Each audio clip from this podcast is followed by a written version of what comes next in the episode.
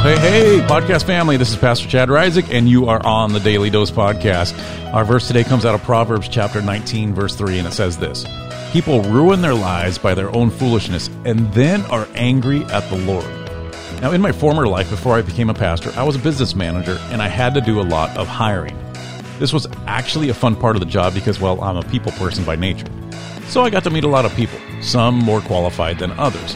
I remember one such individual who was really well qualified for the job but didn't actually end up getting it. We'll call her Lucy, which is not her real name.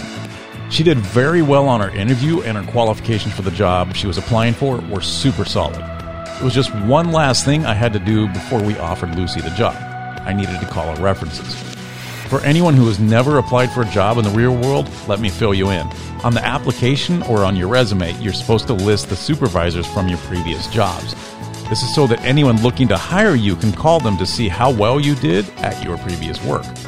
It's called referencing your job performance. So, one by one, I called her references, and here's what they told me Lucy was always late for work. Lucy was kind to your face, but gossiped about everyone when they weren't around. Lucy spent a lot of time on break. Lucy would complain bitterly about how boring, dull, and unfulfilling her work was. In short, Lucy looked good on paper and gave a great interview, but her track record from her previous employers meant Lucy, well, she wanted me to get this job.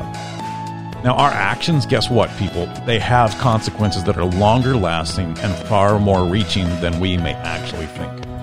This is especially true of our sinful actions. Unfortunately, we oftentimes don't own the fact that we made some very bad decisions in life, and as a result, we got to face the music. In fact, many people believe that because their sins are forgiven, they're off the hook for the consequences. No, it's actually not true. If you murder someone, there's forgiveness, but you're still going to jail for life. As King Solomon put it in his verse today, people ruin their lives by their own foolishness and then are angry at the Lord. As you make decisions about your life, about your actions today, stop and evaluate them. Not by your own desires and wants, but against the kingdom of God. If God is asking you not to do it, there's a reason. Poor decisions not only ruin your life, they distance you from God. Hey, thanks once again for joining me on the Daily Dose podcast. It is my pleasure to host these for you wherever life finds you today, family. I hope that God's blessings find you there as well. Take care until next time.